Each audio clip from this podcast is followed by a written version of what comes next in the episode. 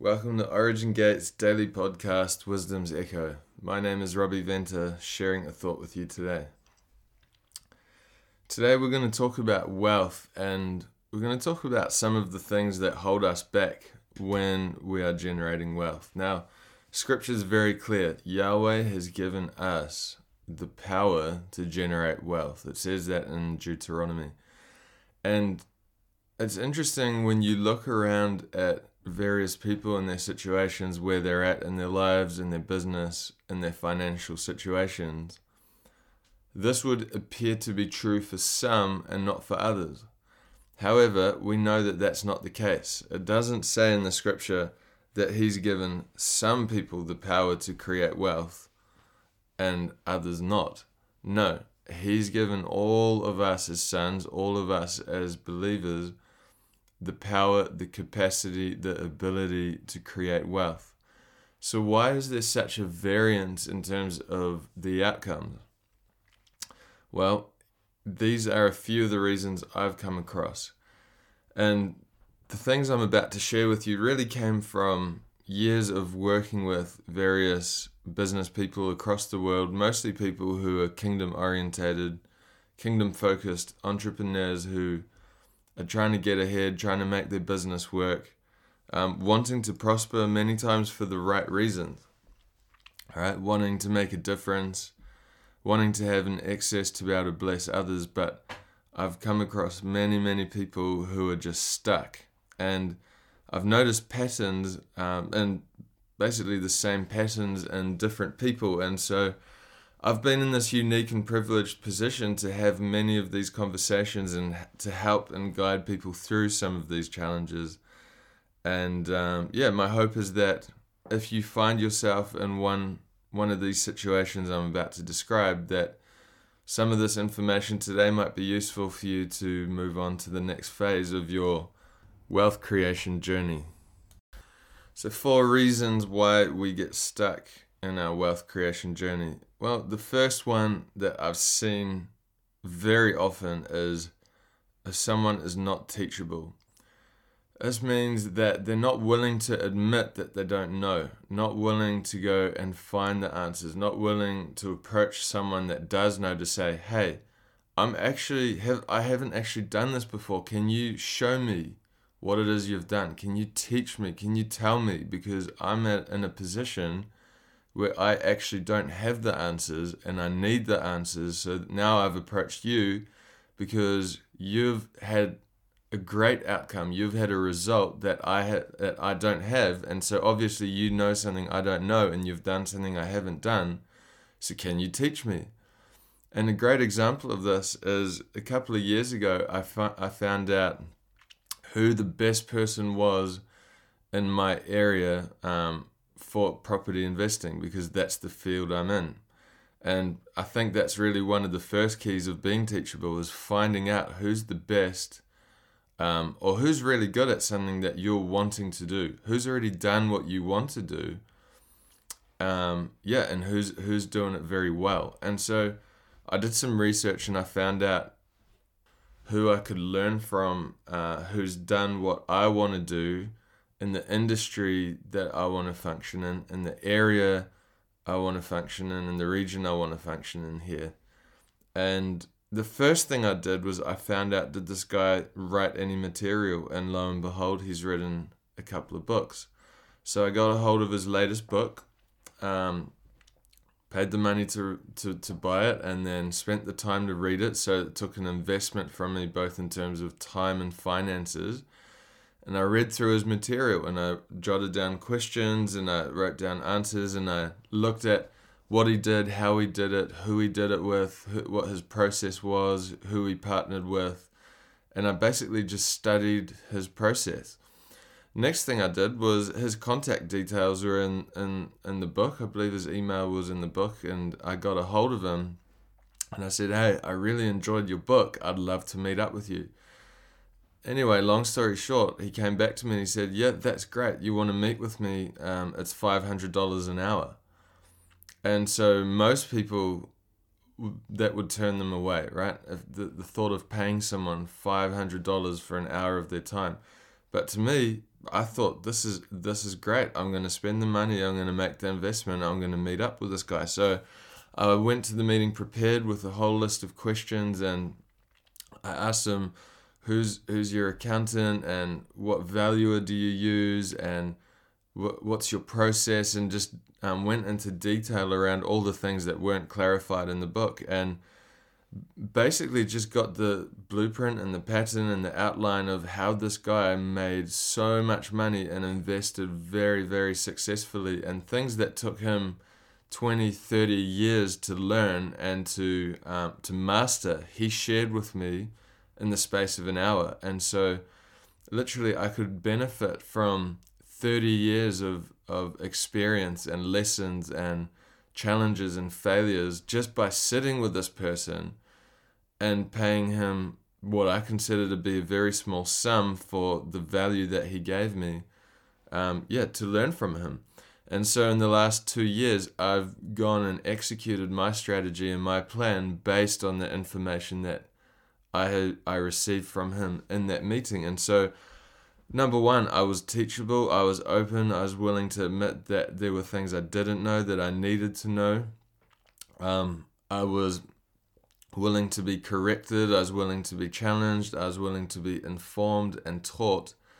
And then I was willing to take that information and go and execute it. And so I think that a lot of times people want to reinvent the wheel or they want to get overly spiritual and they want want to overly rely on spiritual guidance and intuition, or they want to get an angel to tell them their business plan, but they're not willing to go and talk to the guy who's done it successfully just down the road. So I, I think that there are certain things that, yeah, we need to get guidance and direction from spiritual fathers and people who um, are walking closely with the Lord. But there are other things like in business, if someone has succeeded in a certain area because they've mastered a certain skill or they've got a set of knowledge or they're yeah just very successful in their industry they've done something right. And so we should be open to be able to learn um, from guys like this. And so i've experienced um, a huge amount of success from um, taking this approach and um, in the last couple of years by applying the knowledge that I gained from reading this book and meeting up with this guy who who is a very successful investor. Um, it resulted in a lot of profit for me and my business. Um, the second reason why we get stuck is we make our business um, God's responsibility, and the Bible's very clear. He has made us kings and priests, and so part of being a king is that you have got territory that has been assigned to you to govern. Okay. Just think about that for a second. As a king, you have got territory that has been assigned to you to govern. And so your territory is literally that which you are responsible for. And your business falls within that category. And a lot of people don't understand that your business responds directly to your government. It does not respond directly to the government of Yahweh. It responds to your government and it responds to the government of Yahweh, which flows through you. And so we oftentimes blame our failures and our mistakes and our position of our business and oh the, you know and this is this is God's responsibility. This is Yahweh's responsibility.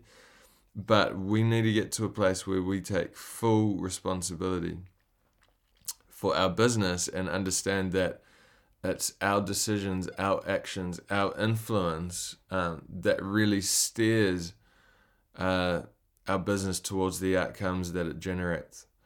Um, the third one is a lack of clarity. Um, clarity is power and so if that's true then the opposite is also true that and lack of clarity uh, means that there's a lack of power.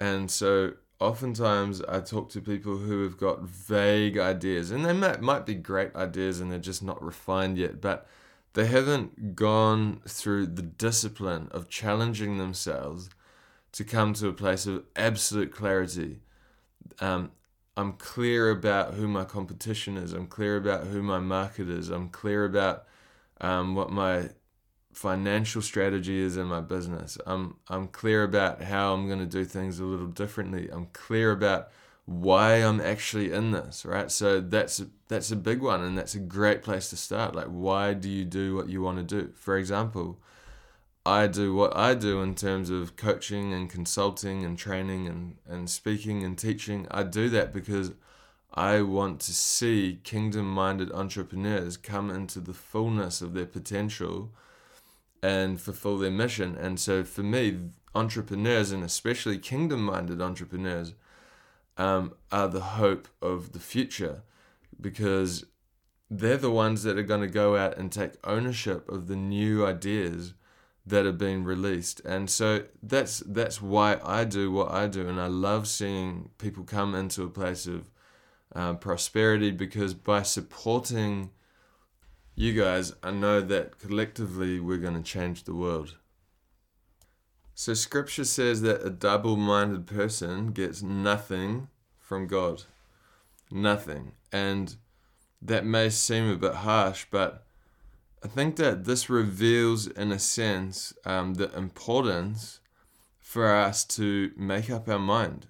And what does that mean? It comes down to literally a decision and even the word decision, one meaning of it back in the original language is to cut off from all other possibilities, right? And so, again, I come, uh, I meet meet people who have got a million ideas, right? And and they want to do everything, but they haven't done one thing well. And again, Scripture says a double-minded person gets nothing from God. So, I think that it's it's really powerful when you meet a person who knows what they want, knows what they're doing, knows what direction they're going in, knows what they're dealing with. They're fully committed, fully fully persuaded, fully decided this is the business that I'm in. And again, a lot of people delegate this decision to Yahweh, but it's a decision that he's delegated to us.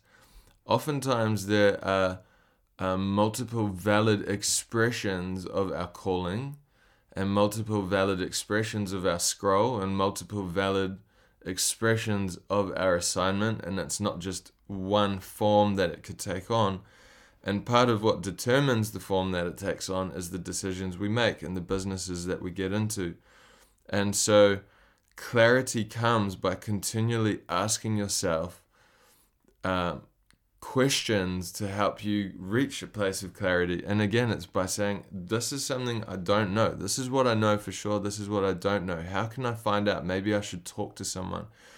And by speaking to either a coach or a consultant or a, maybe a friend who's very successful in business, you can develop that clarity. And the first, the first area of clarity is what do you want to do? The second is why do you want to do it? The third is how are you going to do it? In other words, what's your strategy? And the good thing is that we live in a day and age where we're drowning in information around the how. You can look at the internet, you can look at books, you can talk to people. There's just so much information out there. Um, so the fourth really is that people don't always own the outcomes that have been generated in their lives and business. Um, and what I mean by this is sometimes we can have a victim mentality. I'm in the situation I'm in because of someone else, because of something else, because of because of the recession, or because the country I'm in is no good, or because of COVID, or because of whatever, right? Insert the excuse here, right? That we blame some external circumstance or we blame some person outside of ourselves for the situation we're in. And when we do that, we literally remove our own sense of power to determine a different outcome. Because we're saying the reason I'm in the unfortunate position I'm in today is because of something powerful outside of myself. And so the solution for this is coming to a place of full responsibility where you say, I'm in the position I'm in today because of the decisions I made right? No other reason other than the fact that I made some decisions, and because of those decisions, I'm in the situation I'm in today. And when when you take that approach and you take that attitude, it repositions you in a place of power to be able to determine a different outcome. So, anyway, guys, those are the four reasons. Number one, not teachable. Number two, make our business God's responsibility. Number three, a lack of clarity. And number four, um, we don't own the outcome or have a victim mentality. Thank you for listening. It's been great having you with me and look forward to talking with you again next time.